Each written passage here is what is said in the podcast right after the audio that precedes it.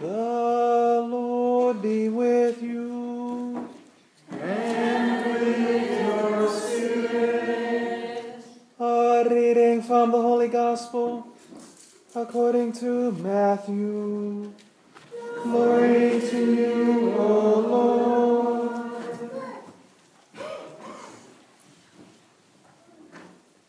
When John the Baptist heard in prison of the works of the Christ, he sent his disciples to Jesus with this question.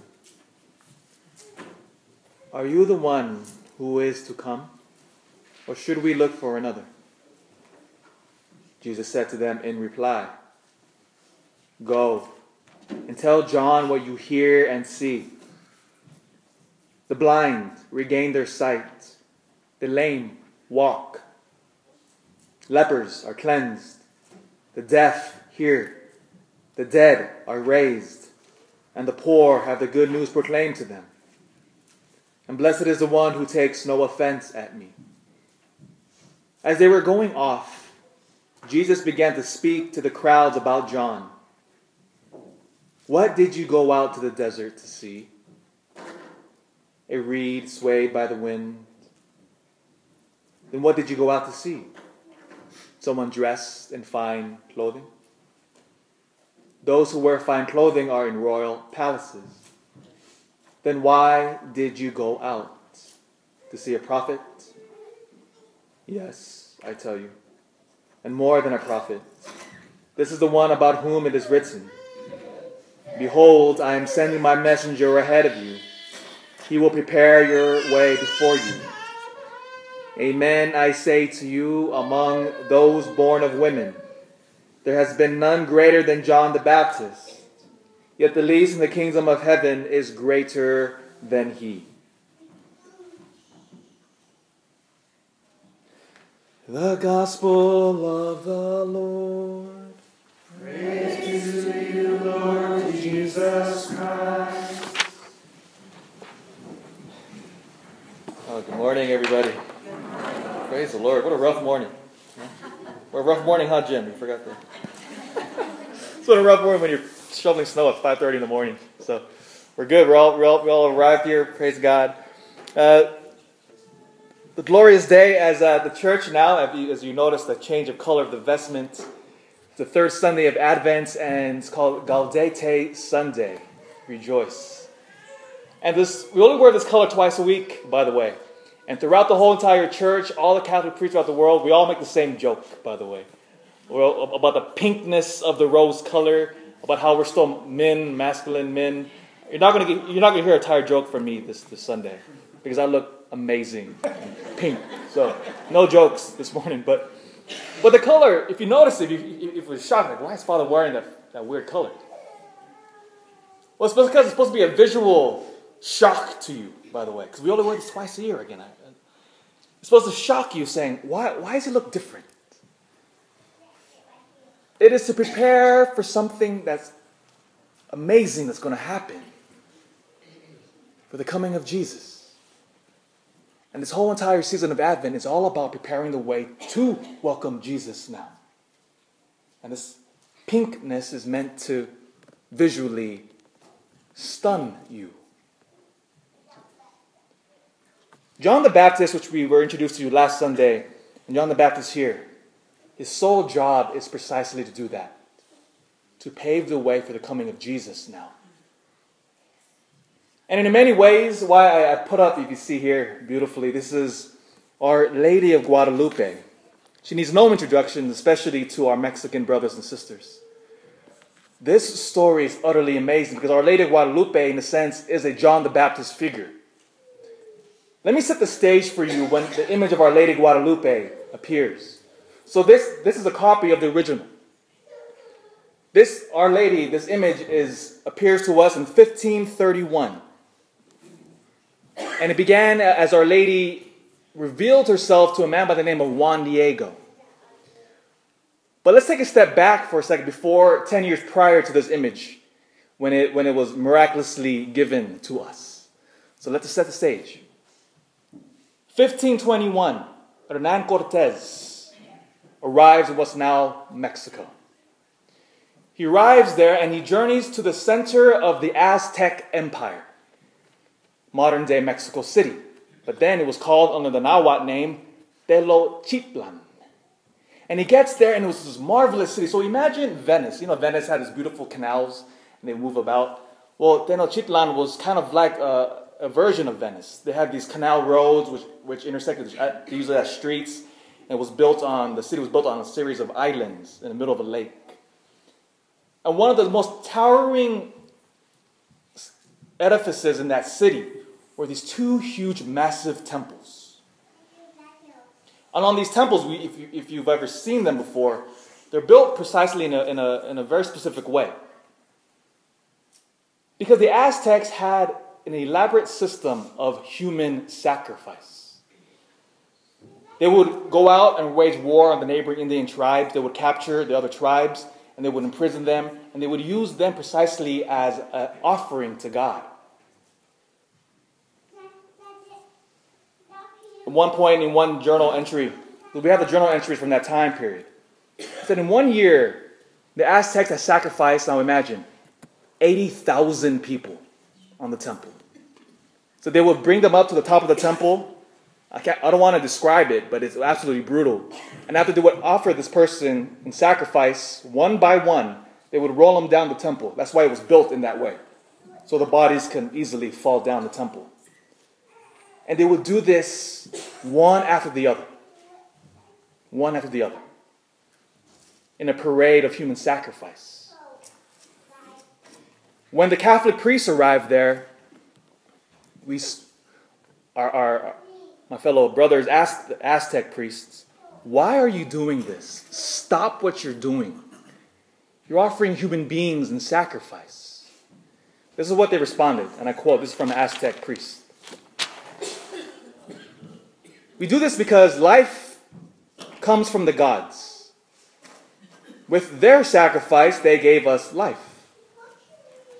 They produce our sustenance, which nourishes us. So, in other words, what they're saying is that since, since their gods gave them life, in response, we have to offer now human beings to say thank you and to keep the sustenance going. So that's 1521, Hernan Cortez. That, that's the religiosity of the Aztecs at that time period. Hernan Cortez, within a few couple years, would conquer the Aztecs because he would align himself with the neighboring tribes because of how brutal, that, how brutal they were. So he aligns them, he conquers them. Now, it's 1521. We discover gold there. And the whole story, the you know, you hear about the stories of Spanish ships filled with gold now starts being shipped back to the old world. And during this time period, because the Spanish were so powerful, they would use the Aztec Indians, the native Indians there, as slave labor. To kind of give you a sense of how much wealth was coming out of what was now modern day Mexico. A couple years ago, they discovered a shipwreck just the, off the coast of Colombia. An old Spanish galleon. One ship. Guess how much gold and treasure was in one ship? $17 billion worth of gold and jewels and treasure. So God, that's one ship. To kind of give you an idea of the flow of wealth that was coming out of Mexico, going to Spain. And so the slave labor was the Aztecs, the native Indians. So now that's the background leading up to 1531. You had here a clash of civilizations. You had the native Indians, the Aztecs, and then the Spaniards. Again, two different cultures, two different civilizations collapsing into each other. When the church tried to evangelize the Indians and try to bring Jesus to them, we weren't very successful because of the brutality of the Spaniards. When we would try to share the message of Jesus Christ, they said, We don't want your religion. Your religion is subjugating us, your religion is torturing us, your religion is oppressing us. So by the time in 1531, we had few converts to Christianity. Then enter December 9th, 1531. A convert to Catholicism by the man named Juan Diego begins to be visited by a woman who describes herself as the Mother of God. And she asked Juan Diego, saying, Go to the Bishop of Mexico City and tell him to build a shrine, a temple on this, on this hill, on Tepeyac Hill. And of course, the bishop did not believe this, this simple man, and he asked for a miracle in order to prove that indeed he was being visited miraculously by the Blessed Mother. And on December 12th, on Tepeyac Hill, Juan Diego finds on this hill, again, middle of winter, he discovers in full bloom Castilian roses, which again is not native to that part of the world. And he says, Oh, this is the miracle. So, so he gathers in, its, in, his, in his garment, he gathers the rose petals in his garment, carries them back to the city. He goes into a room filled with people, with the bishop now present, and he says, I have your miracle. And then he, as he opens up his garment to show him the roses, the roses fall out, and then miraculously imprinted now on his garment is Our Lady of Guadalupe. The Miraculous image. So this happened December 12, 1531. To kind of give you a sense of the impact that this event would have. This last Thursday, I looked up the numbers. Mexico, because the shrine is in Mexico City now, guess how many people visited that shrine on Thursday? 10 million people.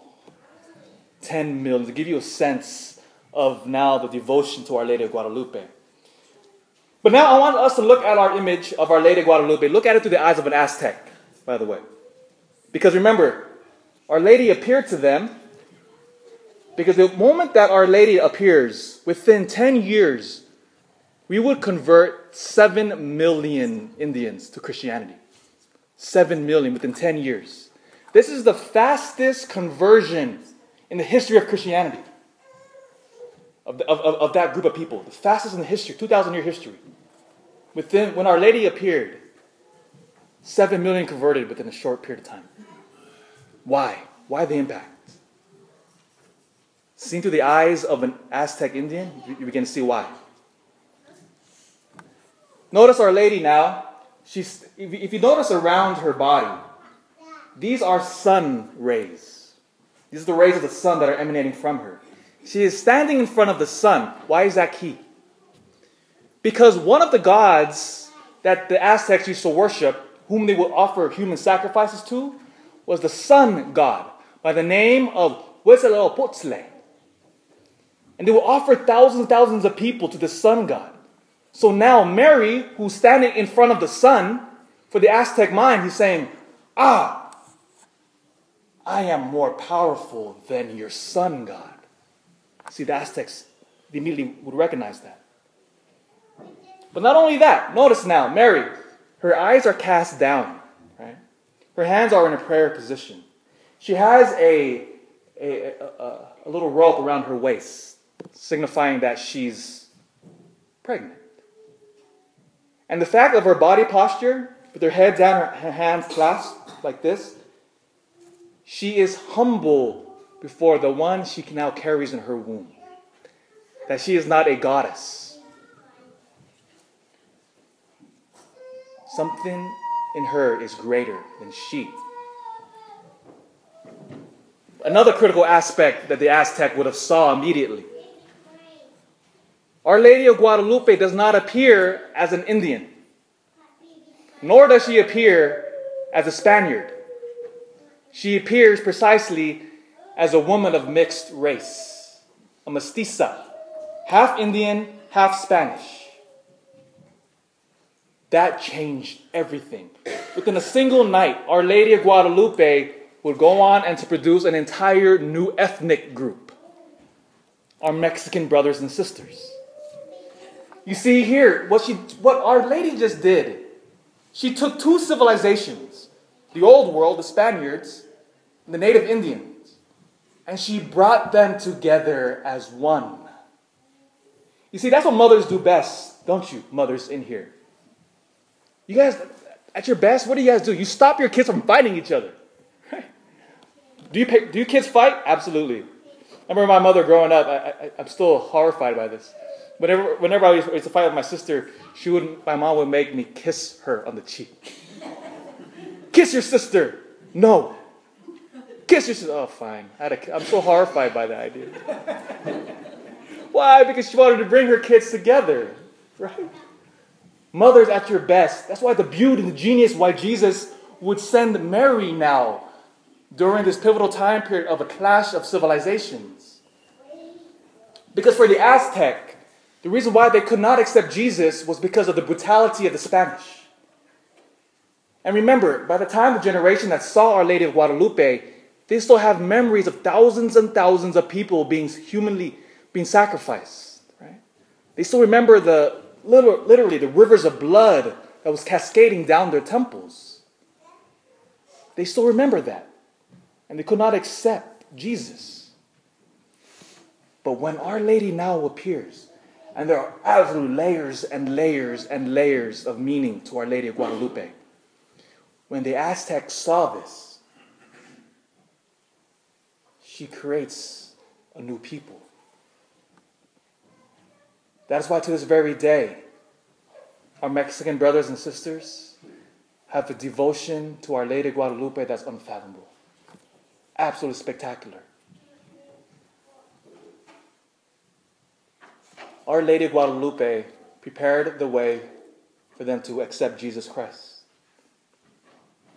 John the Baptist in the Gospel prepared the way for Jesus. That is why when we hear now John the Baptist, it says in the Gospel that he's in prison. He's in prison because he was preaching the truth. He's in prison now, and all of a sudden you hear stories about Jesus, and he sends his followers, Go ask Jesus this question. And they ask him, beautifully. Now, notice now, when John the Baptist asks this question, the Jews are waiting for God. They're waiting for him to break into history. Because in the prophet Isaiah, from the first reading that you heard, it promised, God promised that, I'll quote, strengthen the hands that are feeble, make firm the knees that are weak, say to those whose hearts are frightened, be strong, fear not. Here is your God. He comes with vindication. He comes to save you. So in the book of prophet Isaiah, it's prophesying in a future time that God would enter into history. And so now the Jews are waiting and waiting and waiting. John the Baptist prepares the way, and he hears about Jesus doing this miraculous work, and he asks Jesus straight up. Now notice the words again. They're waiting centuries for this to happen. Are you the one who was to come? Or should we look for another? To hear the anticipation now. And then what does Jesus say? Go and tell John what you hear and see.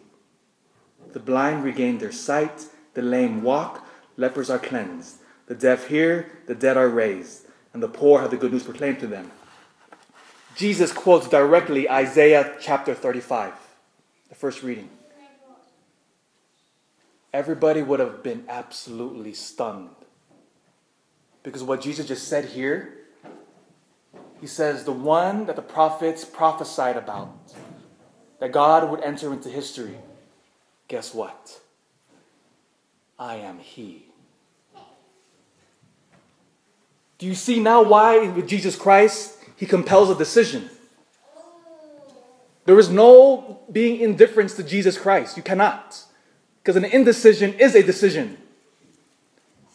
And Christ comes now, he has prepared humanity to welcome God breaking into our history.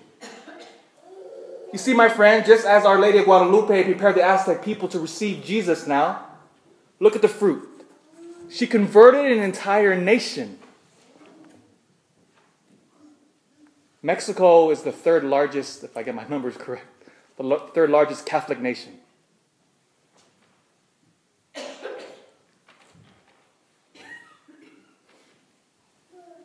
In many ways, and I'll, I'll end here.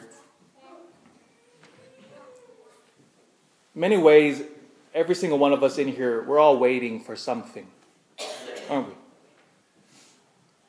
We're waiting for something better. We're waiting for a new job. We're waiting for the school year to end. We're waiting for the Super Bowl to happen. We're waiting for, we're all in a, in a stage of waiting.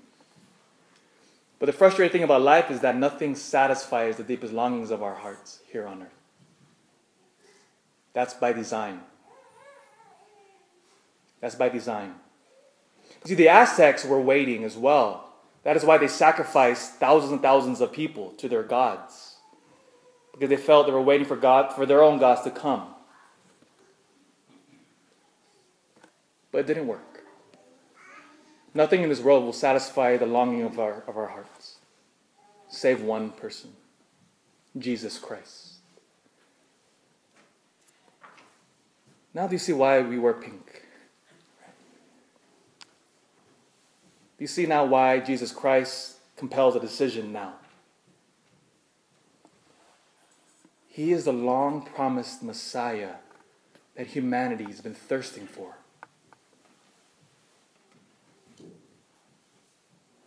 And we must welcome him in. In the name of the Father, and the Son, and the Holy Spirit.